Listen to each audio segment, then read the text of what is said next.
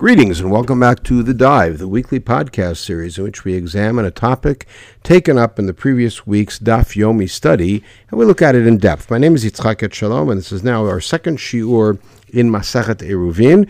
It's the second part of a two-parter uh, on the topic of Halacha Moshe Misinai, which was occasion, occasioned by our study of the Sugya on Daf Dalad, which is also replicated on Daf Dalad of Masachet Sukkah about shiurin, chatzitzin, umechitzin, halacha lemoshe misinai. In the first part, uh, we looked at um, a broad range of sugyot in the Bavli that discussed halacha lemoshe Sinai or invoked the term, and we saw that it was uh, somewhat surprising because it included uh, both things that were disputed, such as the um, the whether or not a particular halacha was halacha l'Moshe Sinai or not, meaning whether it had a different source, and that we saw in several cases uh, as to whether whether the halacha l'Moshe Sinai was the source of the halacha or what the range of impact of the halacha l'Moshe Sinai was, as opposed to psukim uh, or inferences from psukim. Uh, we also saw that halacha Moshe Sinai was something that was disputed, meaning somebody reported a halacha Moshe Sinai that they heard, and other people had a, a different opinion, as we saw, uh, for instance, in the discussion about Eliyahu and that brings us to a third topic, with a third difference uh, issue, issue interesting issue, which is that halacha Moshe Sinai applies not only to purely halachic issues. The fourth thing is the and the seeming anachronism of Moshe Rabbeinu transmitting a halacha about uh, Eliyahu Hanavi, uh, or a, an idea about Eliyahu Hanavi. Uh, besides which, we then saw in the Mishnah Masachet Yadayim the issue of halacha Moshe Sinai as it applies to uh, Ammon and Moab uh, giving Maaser Ani, or if you live in Jordan, you give Maaser Ani instead of Maaser Sheni during Shemitah, where the whole notion of keeping Shemitah in that country is the Rabbanan, and the determination of which Maaser to give was a rabbinic discussion. And so that, that, w- that was part of the uh, survey that we took last week through the Bavli. Today we're going to look, and this year we're going to look at three different groups of sources. We're going to take a look at several passages in the Yerushalmi. We're going to look at a few of the passages of the Rambam that we have listed here, uh, and then we're going to conclude by looking at a couple of passages in the Midrash, which hopefully will illuminate uh, some of the topics that we have uh, that we've looked at. Okay. Starting from this uh, passage in Yerushalmi at the beginning of Masachet Peah. Now, everybody's familiar with the Mishnah at the beginning of Peah. Elu dvarim she'elim shiur ha'peah v'ha'bikurim v'ha'rayon u'gmilut chasadim v'talmud Torah. And the simple explanation of that is, is the following are all things that have no minimum, meaning you can do the bare least possible amount and still technically be Yotze. The uh, Gemara in several places in the Bavli and the Rishalmi right here determines that these things have no shiur um, midoraita, but midrabanan, they do have shiurim. So, for instance, the first one on the list is peah, and the very next Mishnah in Peah tells us that the minimum of Peah is 160th. So that uh, Elud Vam Shur Peah, Peah Midoraita, you could leave one stalk from the corner of your field and be Otse, but Midorabanan, you have to leave 160th. And then the Mishnah goes on to determine it might be even more than 160th, depending on the yield and how many poor people there are, etc. We now find in the context of Ra'ayon. No, Ra'ayon which is the third on that list. Hapeava bikurim va'arayon. Rayon there means riyah, the mitzvah to appear before God three times a year, and how much money you have to spend on the different korbanot, on the olat riyah, and on the shalmei chagiga and the shalmei simcha. Uh, and there is a dispute, Becham Hilla, which you spend more on, but there are amounts that are given in the Mishnayot, and yet the Mishnah here says, Ein lahem shiur. All right, Tani Rabbi Yossi, Kome Rabbi Yochanan. So Rabbi Yossi, this is not Rabbi Yossi of the Mishnah. This is Rabbi Yossi, a student of Rabbi Yochanan, or a Tana really, who is re, who is presenting a halacha in front of Rabbi Yochanan, and Rabbi Yochanan is going to be the central figure in this piece. Ri'iyah kol shehu, meaning ra'ayon is any amount. Chachamim hein shamru ma kesef. It's the chachamim who gave the minimum that we're familiar with in the in the uh, Mishnah, which is machloket, whether ma'ah kesef and shtei kesef, which one is the olah, which one is the is the shlamim, and that's Beit Hil Beit Shammai. Amarle, so Rabbi Yochanan responds to this Tana, v'yesh ke'ein zu, He said, "Is is that possible?"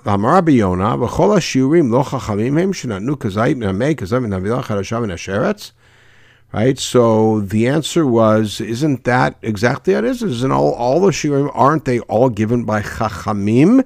Which of course goes against our sugya on the Bavli that shiurim are halacha Moshe misinai. Maybe.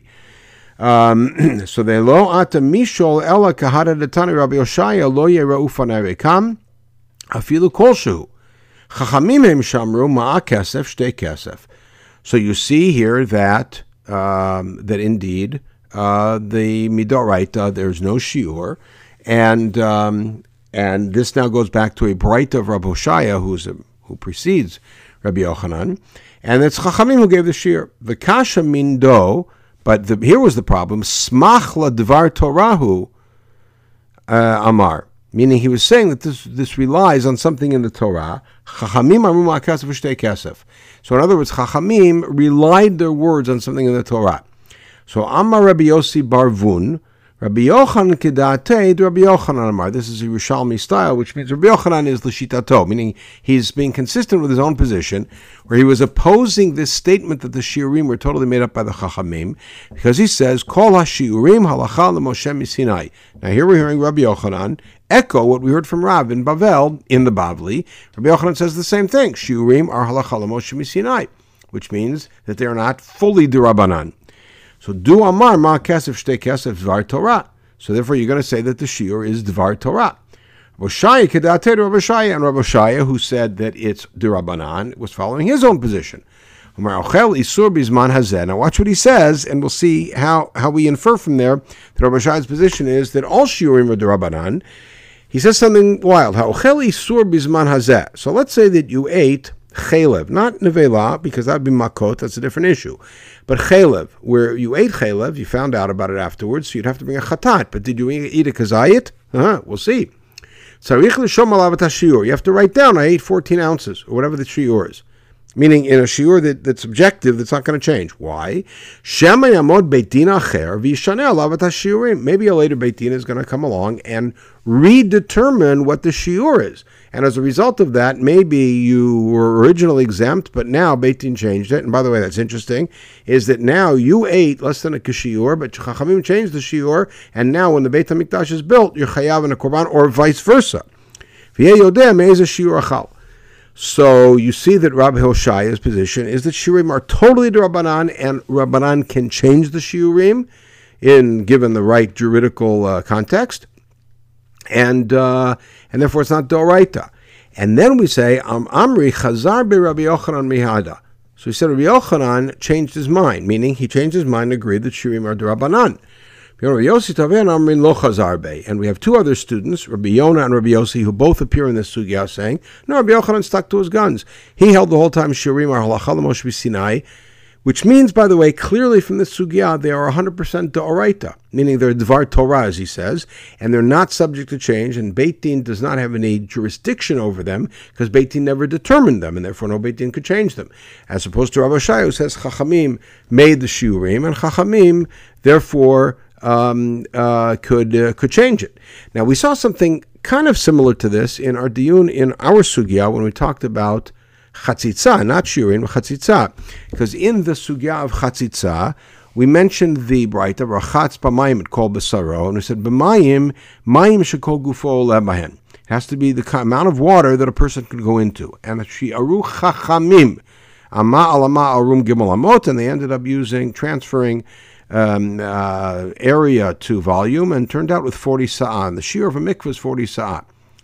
And that means, by the way, the following implication that if you uh, touched a dead body and you went into a mikveh that was 39 and a half sa of water, even though you fit perfectly into the mikveh, you're a small person, and then you get out and you go into the azara, you are chayav karet. And if on the other hand you go into that same mikvah and it had 40.1 or 40 exactly, you're totally fine. So that determination of the shiur of a mikvah, which the rabbis did based on their own estimation of the size of an average body and then converting that into volume of water, then has the impact on Doraita. But the position here is that it's the Rabbanan. So we have a machloket whether Rabbi Yochanan changed his mind as a result of these conversations and a result of learning Rabbi Shai's position and said really the Shirim are the Rabbanan and therefore the Beitin, a Beitin could change them, or he stuck to his gun and said Shirim are al halachah Moshe Sinai. Okay. Looking further into the Yerushalmi, there is a Mishnah in Masechet Kilayim. And you notice, of course, when we look at Yerushalmi, a lot of what we look at is in Zraim. We don't have any Zraim in uh, in the Bavli, except in Sugyot, spread here and there, a little bit in Chulin, a little bit in, in Gittin, uh, a little bit in Brachot.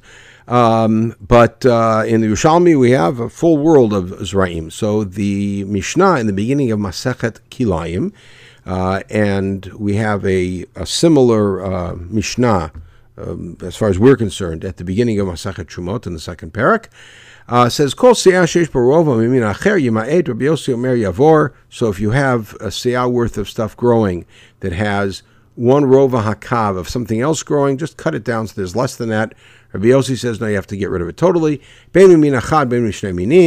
Right. Rather, even if the rova is made up of two different things together, all right, Rabbi Shimon Omer lo amru ela miminachad. He said disagrees and it says it's only if there's one thing. So if I have a uh, this is kilei raim. So let's say that I have a, uh, a turnip patch and I have uh, a rova of spinach in there, uh, then I have to either cut it down so there's less than a rova, or totally get rid of it. And then the Mishnah then says even if I had a shminit of spinach and a shminit of squash that that might combine. Rabbi Shimon says no, only if it's one thing. Chachamim supporting the position of uh, the Tanakama um, says that as long as the item there is something that is kilayim with the major thing in the field, then it's mitzdarif flarova. Medvar mamurim tvua b'tvua v'kidin b'kinit. This is grains against grains, or legumes against legumes, tvua b'kidin b'kidin b'tvua, or vice versa. Be'emet amru, and that's the phrase we want to look at. Zeronegina shenan nechalin. Let's say you have things growing in the field that are not eaten. They're grasses that aren't eaten mitztarfin echad me'asrim v'arba v'nofel. And so this is particular shear. Now we're not concerned about the halacha of kilayim here. What we are concerned about is the phrase bemet amru, and that's why I highlighted it. So in the Yerushalmi, and again, as I pointed out, this is a phrase that shows up four different places in the Yerushalmi. It shows up in here. It shows up in Trumot, five different places. It shows up in Trumot. It shows up in Shabbat in the context of Be'emet Amru uh, Ochel uh, Azav Mazava, right?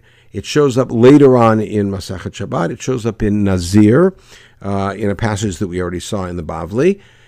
Ba'amar Rab Lazar, which is Elazar, Kol Makom Sheshanu Be'emet Misinai. So anytime that you see the word Be'emet Amru, that's a, nick, a nickname or a code word for Halacha Moshe Misinai, which means what they're saying is we have a true tradition, and that tradition is Halacha Moshe Sinai, and uh, here's what it is. And you don't find a disagreement once a Be'emet Amru is presented in the Mishnah, and it does, does appear a handful of times. Um, you have now in Masechet Orla. Masachet Orla, almost at the end of Zraim. Uh, one parak talks about uh, the all the definitions of Orla.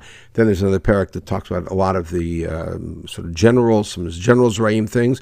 And a third parak goes into more details about Orla. And at the end, it says, Safek Orla be'eretz Yisrael asur, uvasuria mutar. This is source 20. So if you have something that you're not sure is orla, it's a tree, and you're not sure if it was planted three years ago or two years ago. So in Eretz Yisrael, Isur uh, Safek Doraita Lechumra, and we don't eat it. And Surya, which is a whole sugya by itself of the status of certain lands in um, in northern Syria, uh, which is quasi Eretz Yisrael, it's mutar meaning if you already harvested it and then somebody says, oh, it's from a tree that's a fake, you could eat it. Chutzlarts you're. In chutzlarts you could actually go and buy it directly, totally chutzlarts. Eventually you're to locate, as long as you don't see the guy who's picking it. Kilo, you don't know, you can't 100% know where it came from. Kerem natu yerak v'yerakim kar chutzalo. So let's say that you have a vineyard. This isn't now possibly chutzlarts. You have a vineyard, and there's also vegetables planted. This and you have kilei kerem problem. And right outside, there's a guy selling vegetables. So it looks like it came from there. But Eretz Yisrael asur again kilayim deoraita. You don't know where it came from, but it looks like it came from there. You're not allowed to have it. Uvasurya mutar, right? Uvachutz you're ready to locate. You can actually go down and pick it yourself. Vanshalo kot biyad just as long as you do it in a different way in a shinui. Hachadash asur min b'chol So the isur of chadash, a very famous discussion about this. Uh, the end of the first parak of Kiddushin has a discussion about this. Uh, that the isur of chadash of new grains before the omer is brought, grains that were took root after the last omer and were harvested in the meantime, uh, is asur min Torah b'chol makom v'ha orla halacha. All right, what does that mean? Now you'll notice that in our Mishnah we did address the issue of Orla and Chutzlaretz and dealt with it, although far more leniently than even in Syria and certainly than in Eretz Israel. Okay, Hakilayim idivrei sofrim. So that's an important line there because that means that kilayim and chutzlaretz, mixed seeds, or even mixed a vineyard with seeds in it or with grains in it, is an isur de rabbanan. Orla is halacha as opposed to chadash asur min haTorah. So it seems to be three different groupings here. Mina Torah, Halacha, and Midivrei Sofrim. So what's Halacha?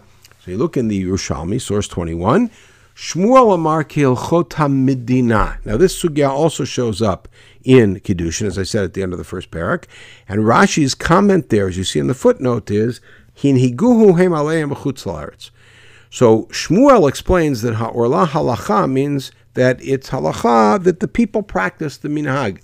In other words, it's a it's a grassroots isur that the people took upon themselves in chutzlarts of not eating from trees during the first couple of years.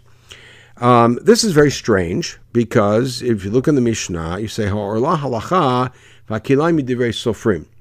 So even sequentially, you start with Chadash Asur Min HaTorah, then Orla Halacha, and Kilami Divrei Sofrim posits that Orla, it positions it somewhere in the middle between min haTorah and midivrei sofrim. And Shmuel's position seems to make, at least the way Rashi explains it, seems to make uh, halacha being, if you will, of even lesser stature, because it's something that wasn't even uh, legislated by the Chachamim, but was practiced by the people. But Rabbi Yochanan Amar, back to the Yerushalmi, halacha Moshe Sinai. And that creates the position perfectly. There's a different problem, though.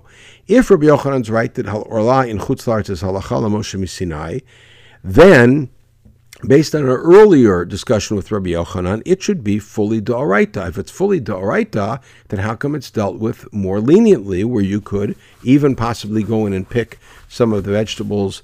Uh, sorry, that's with kilaim. You could that you could actually buy the orla as long as you don't see the guy pick it. Why is it dealt with more leniently in chutzlarts than it is in Eretz Yisrael? And by the way, Surya should be no different then.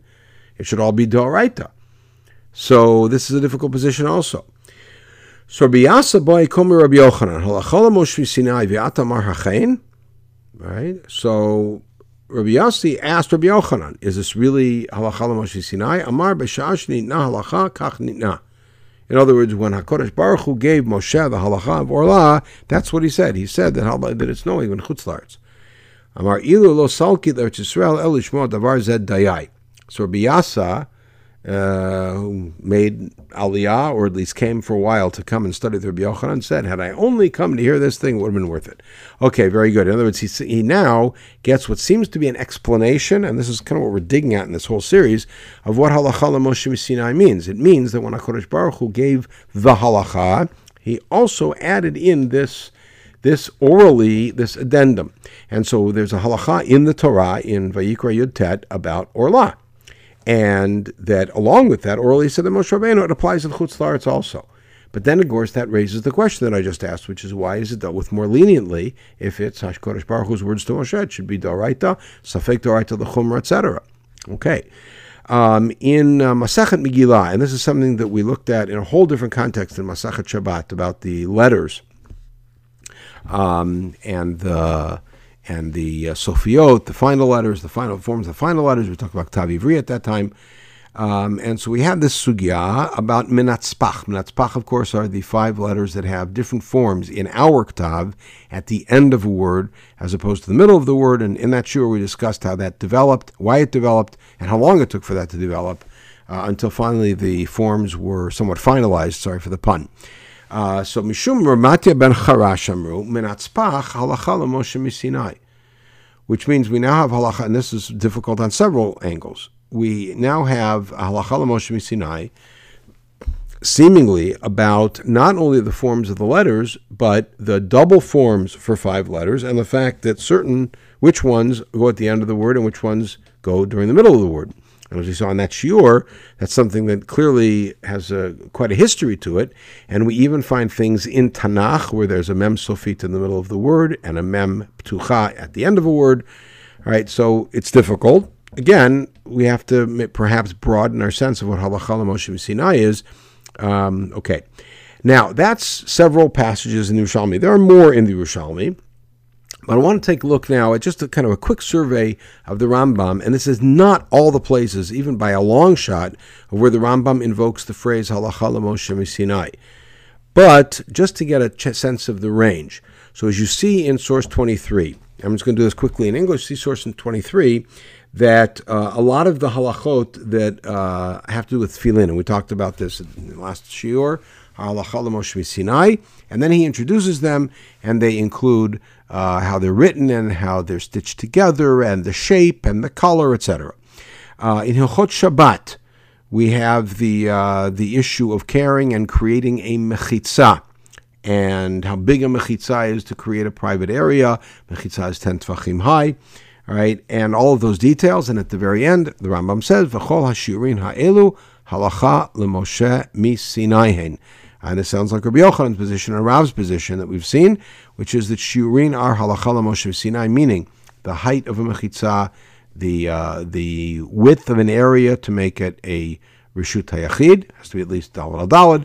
Um, the uh, the maximum height rishut hayachid can be as high as you want it to be, etc. All halachala Moshe Sinai.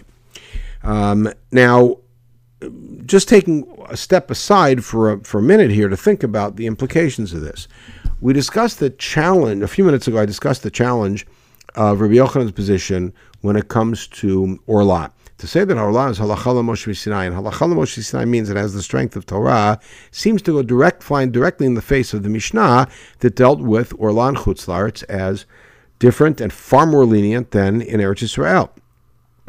On the other hand, what I mentioned is that if the, let's say, Chachamim determined, or we say it's halacha Moshe Sinai, that a mikveh is 40 sa'ah, and then if somebody goes into a mikveh that's 39.9 sa of water, they're still tameh, with all the implications d'oraita for that, of an isur d'oraita to go into the azara, etc. Um, if they touched uh, an adasha of a bone of a dead person, then that person is tameh, with all that that implies. And if on the other hand it's less than an adasha, they're not tameh.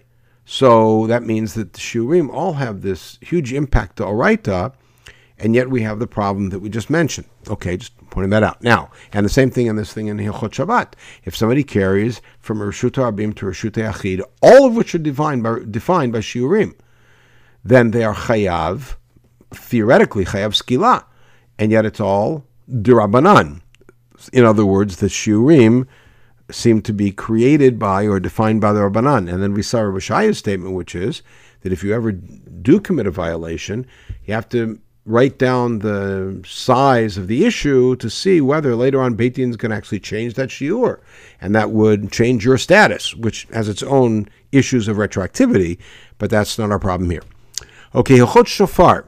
So in uh, in Hilchot Sukkah here, Shofar Sukkah and Lulav are together in the Rambam in the Parakeh, which is Hilchot uh, Sukkah.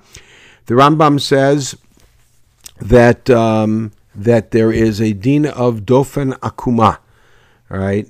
Um, and so he gives an example here. I'll pick it up from the middle. Let's say that you you you surrounded the sukkah with something that's not kosher schach, your walls. That's fine. Um, but above, so let's say that where you have the proper schach on top, and then until the wall, you've got some of the overhang of the tfanot, which is not kosher schach. If it's four amot, then it's pasul. Pachot miken ro'inu kilu akotel ne'akam v'yachashev ze haschach pasul miguf akotel. So if, on the other hand, it's let's say three amot or less than four amot, then what we do is we look at that overhang as just being like a curved wall, and it's all fine and this is what we call dofan akuma. V'davar zeh halacha l'Moshe Sinai. Okay, and that's something that we saw explicitly at the end of our sugya of of mechitzin in our sugya that we started with. In Hilchot Kiddush HaChodesh, Kiddush HaChodesh, very interesting problem because as we know from the Torah, when the mitzvah of Kiddush HaChodesh, which seemingly is the first mitzvah given to Bnei Yisrael, HaChodesh is Alachem Rosh Chodashim, uh, it's given from our understanding that if the essential mitzvah is that Beit Din should receive witnesses, and the witnesses should testify what they saw, and then we announce that Rosh Chodesh is there, and that's how it goes. And we don't have any calendar that anybody can know in advance, and you will never know what day of the week any Chag is until the Rosh Chodesh of that month has come, which of course has interesting implications for Rosh Hashanah. Uh, the Rambam has an interesting shita here in Parakeh of Chod Kiddush HaChodesh, and because he talks about the cheshbon, the, the calculation that uh, we credit to, to Shmuel um, and to other later Amoraim. Komasha Mikvut Rosh Chodesh, source 26, Al Hari'iyah Ibura Shana, the whole calculation issue, including intercalating the year. In other words, either because you see that the um, that the uh, year, that the season is uh, it's already it's still winter and you're about to make it Nisan, so you have to add a month, or minat sorech. So, for instance, you want to want to uh, create you want to create a situation where, for instance, Yom Kippur is on a Friday or Sunday, so you uh, adjust basically that. The only Beit Din that can do this uh, is a Beit Din in Eretz Yisrael, or they had Smicha Eretz Yisrael. That's whole issue in in, in Hilchot Sanhedrin. No, not a Sanhedrin Rishut. And they have to have Rishut from the Sanhedrin. That's a Sugyat in Masachet Brachot and other places. Shekach Ne'mar Moshe Haron HaChodesh Lachem Rosh Chodeshim. That's the Pasuk. Piashmu Alamdu, meaning Piashmu is not Halachal Moshe Sinai. means we learned it from inference from the Psukim. Ish mi ish mi Moshe Rabbeinu shekachu perush hadavar. So it means as follows. Edut zo tiyeh mesura lachem u'lechol ha'amer acharechem bimkomchem which means this testimony is to you and whoever takes your place as the heads of the Beit Din. but when there is no such Sanhedrin. All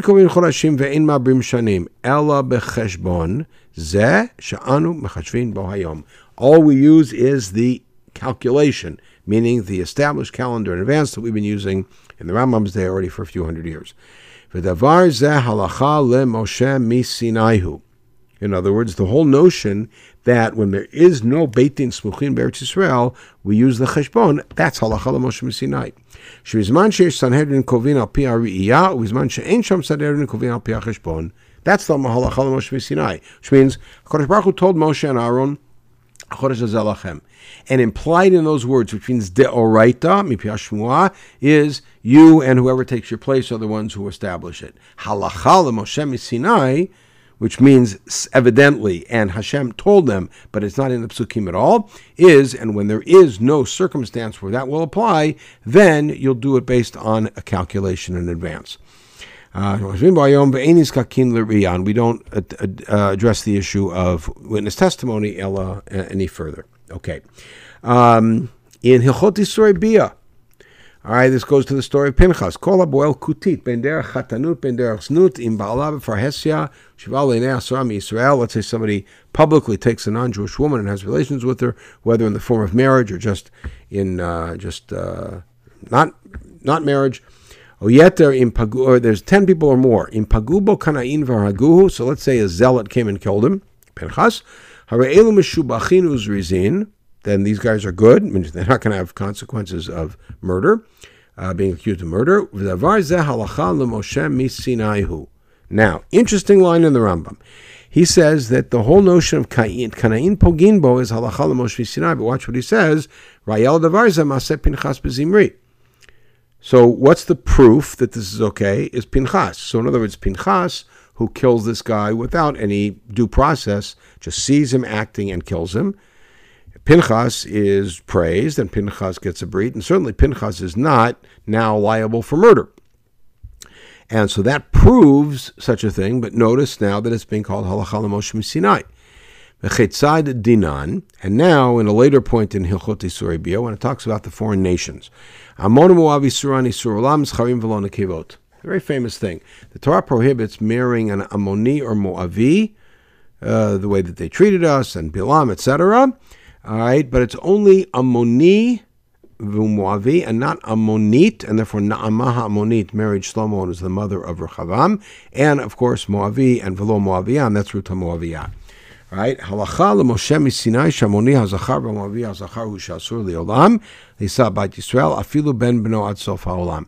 Now, by the way, um, this leads to an interesting discussion about the Mitzri and Edomi, and Rav Shimon's opinion that Mitzri and Edomi also only the males, but not our problem right now.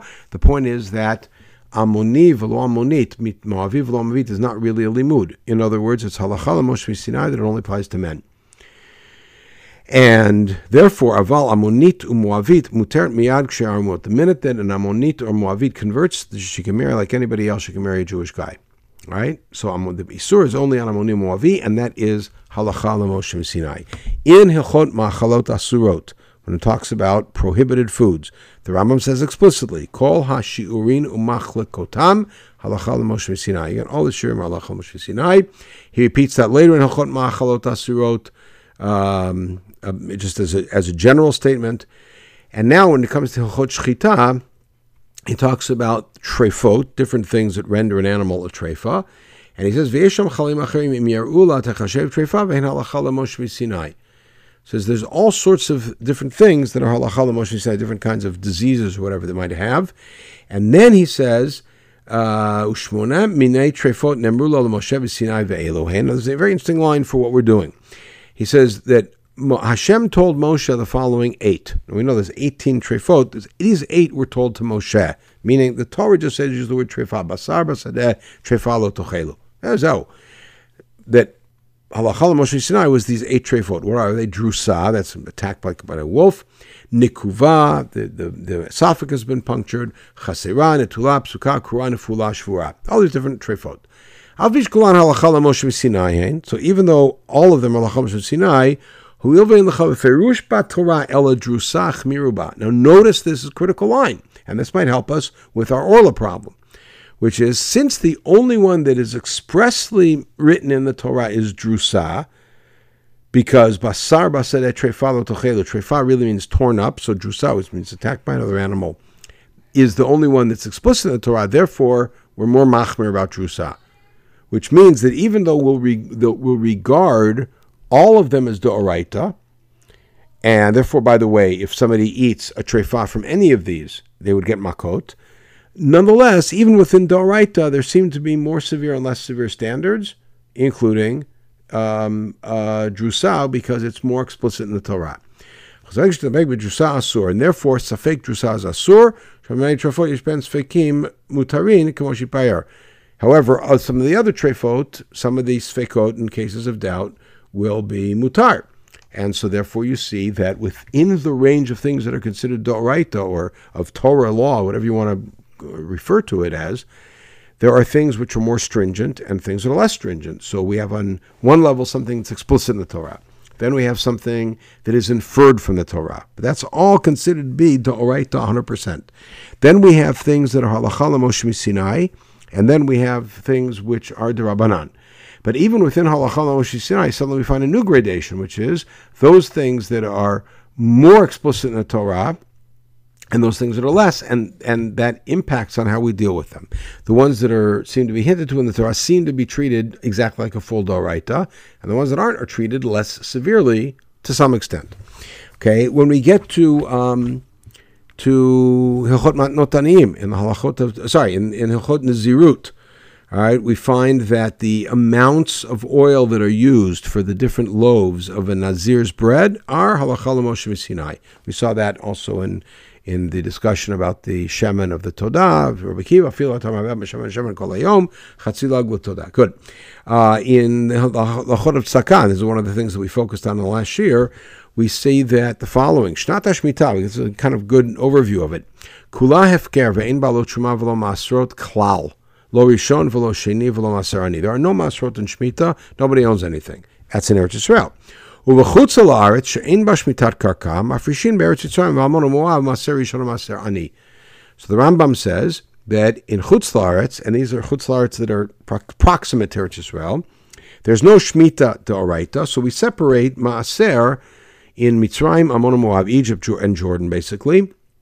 Maaser Rishon and Maaser Ani. That was the discussion about Sachet Yadayim.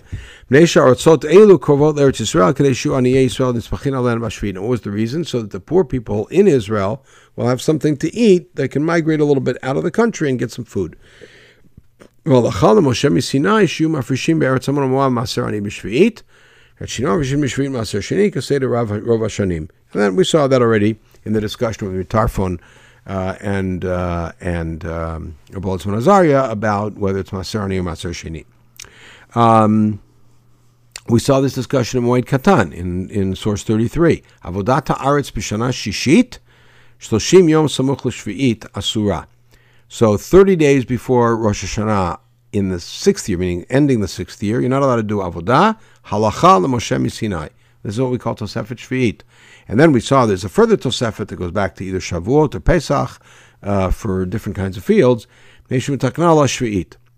Now, and then he says, which means that they inferred it, and this is, remember, Charish and Katsir, which means it's not exactly halacha Moshe Sinai in the purest sense because there are psukim that point to it, right? Now we go into the Beit Hamikdash, and in source 34 we find out that the Ktoret every year they made 368 uh, portions, 365 for every day of the solar year. Interesting, and three for Yom Kippur, um, and the different um, simanim, the different uh, type of spices that are used, the Ram says as follows: Pashuba Torah arba simana. Only four of the eleven components of the Torah are explicit in the Torah. Natav shcher chaban alvana, shar samane halachala Moshe Sinai. So HaKadosh Baruch Hu told Moshe, write down these four, and the other seven I'll tell you, and you keep that as an oral tradition. Now, it's far easier and almost necessary for us to accept that this really is what Hashem told Moshe, as opposed to, let's say, the Eliyahu thing or the Ammon and Moab issue, and then some of the issues of Shiurim that we saw because we saw an opinion that Shiurim might change, and we also saw that Shiurim are determined based on, let's say, the size of an average body, and Chachamim had that determination. Chachamim Shi'aru. All right, here's now in Maseh Korbanot, uh, and again, Chatzilog, the whole thing of Rabbi Kiva, Mishem Meshemen, that the Chatzilog is uh, Halachal Moshe Sinai. Um, Nisuch Hamayim, we saw a machloket whether or not it's uh, it's uh, this machloket we didn't see, but the mem yod and mem that are hinted to in the psukim or halachal moshe sinai, halachal moshe sinai. Hilchot tumat mate. We saw that some of the th- issues with that with that issue with that with tumat mate are halachal moshe sinai, adasha, etc. All right, al shashurin kulam halachal moshe sinai. Hein tchilat briyato shalom lefichach shiur tumat. Now the Rambam here shines a little bit more light into the issue of halacha Moshe Sinai. He says all shiurim halacha Moshe Sinai. Nonetheless, Chachamim gave an explanation. Why is it that the shiur of basar hamet for tumat ohel is a kazayit? It's because uh, when you're first created, that's your size. So in other words, it's halachah Moshe Sinai, but they gave an explanation for it. So it's not purely in the realm of, of divine fiat without explanation. Uh, when it comes to tzaraat, all right, the Rambam says that all the shiurim uh, of how big of a blotch and how much hair, etc., is all halachah Moshe Sinai. In uh, in another place, he mentions the same thing about um, about the bayit menuga, which we saw at the very beginning of our sugya. And the last thing we're looking at is that the that the amount of tzarat on the house that makes it a mitzora house is also al Moshe Sinai. Okay, now let's sum all of this sum all of this up because we'll look at the midrashim sort of as a as a as a coda to an epilogue to the shiur. What we've seen in this very quick and certainly non-exhaustive but somewhat comprehensive survey of the term halachah Moshe Sinai, which may not be the only term. For instance, we saw that be'emet it hints to halachah Moshe Sinai. We may have other terms like when the Gemara says gemiri, that may mean it's halachah Moshe Sinai. But what does that phrase mean? So halachah Moshe Sinai, as Rabbi Yochanan explicated it, means Hakadosh Baruch Hu told Moshe the mitzvah, and he orally gave him some additional instructions that were passed down orally. And so that's halachah Moshe Sinai. That's one way of looking at it. On the other hand, we've seen that Halacha Moshe Sinai applies to things that didn't exist in Moshe's time, that um, were not yet considerations in Moshe's time. Uh, Eliyahu didn't exist in Moshe's time yet. That uh, that uh, Ammon and Moab, etc. All of those, all of those particular issues, and it applies to things that Chachamim uh, themselves determined and may redetermine. It also is something that's subject to dispute. Somebody claims I have a tradition of Allah Moshe Sinai. Other Chachamim may say, oh, we don't, and we don't accept it. That's what happened with, with the story of Eliyahu at the end of Ediyot. We also some, saw something else, is that Halachala Moshe Sinai doesn't confirm the status as being equal to a Doraita, and we saw that in the Rambam's comments about the Drusa, that the that the, the Drusa is among one of the eight trefot given Halachala Moshe Sinai, but since it's the one that's explicit in the text, we treat it more severely, and Safek Drusa Asur, which is not true about all of the other trefot. Okay, so the answer to this is that Halachala Moshe Sinai seems to be something of a broader term that uh, either uh, different Chachamim had different opinions about what it meant and therefore used it that way, or that it was understood to be a term that implied this is a recognized, and by the way, notice that in every case that is of halachic import, nobody contests the halacha Moshe Sinai. They contest if it is halacha Moshe Sinai, but they don't contest the ruling. In the one non-halachic case that we saw about Eliyahu, they contested it. But when it comes to actual practice, once something is invoked as halacha Moshe Sinai, it becomes practice. What's its exact status? Its exact status is amorphous. It's full doraita, but not really full doraita, not as much as something that's explicit in the Torah or something that's inferred from the Torah.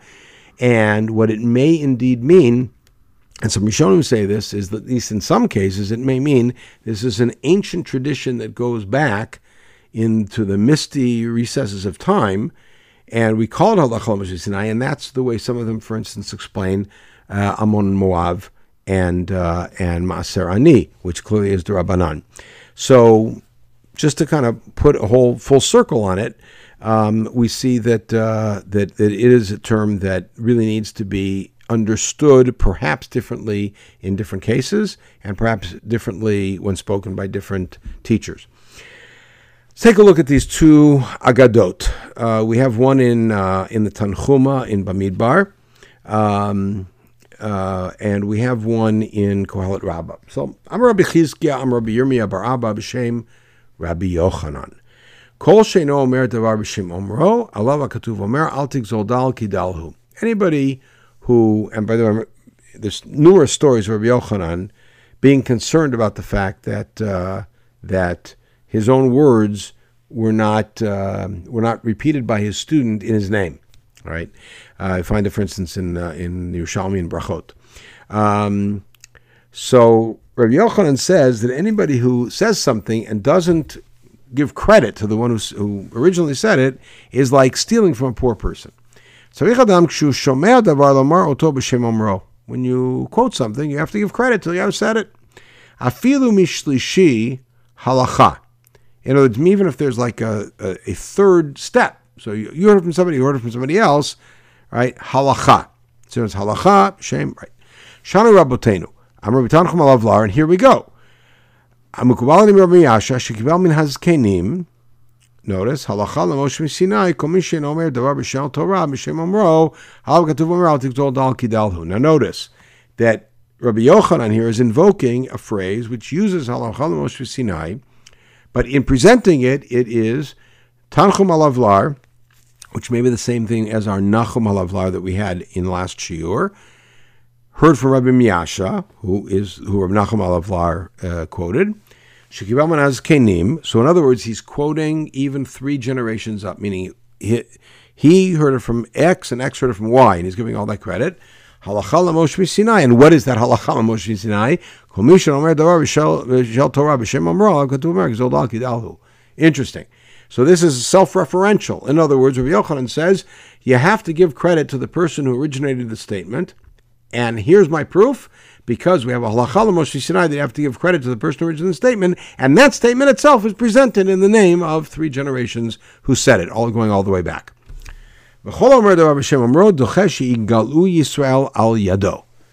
if, on the other hand, uh, you do say something in somebody's name, and there's a very famous drasha in Bavli Megillah, then you could uh, you could be the source of redemption for all of Am Yisrael. Miat Lamed, who do you learn this from? Me Esther, Sheshama Davar Mordechai. She heard from Mordechai that the king was under threat, and she then reported to the king Bishem Mordechai. Mordechai's got name got written down, etc., etc. So here's the great lesson. Now, does that mean that the halacha Moshe Sinai included all of these, including a pasuk from Mishlei and the story of Esther? Does it mean that Moshe Rabbeinu just in just uh, re- gave the directive, always quote your sources, and the rest is all developed later? Or does it mean that halacha Moshe Sinai means an ancient tradition that goes back? But what's curious about this is that Rabbi Yochanan proves that you have to say something in somebody's name by quoting a, a, story about somebody who quoted three generations back about the need to say something in somebody's name.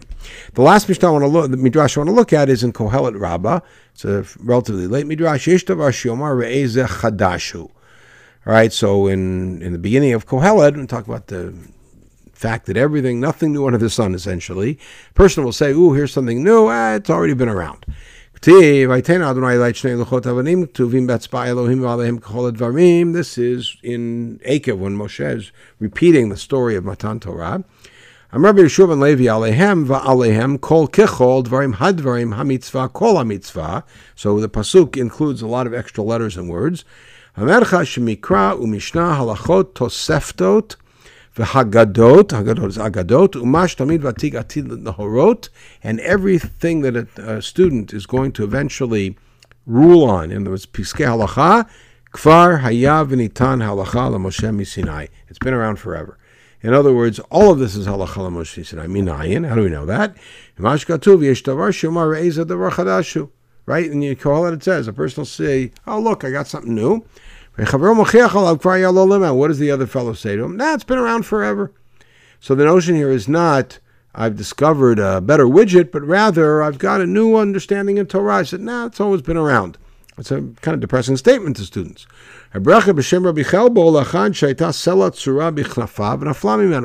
It's like somebody who has uh, money tied up in his garment and it fell.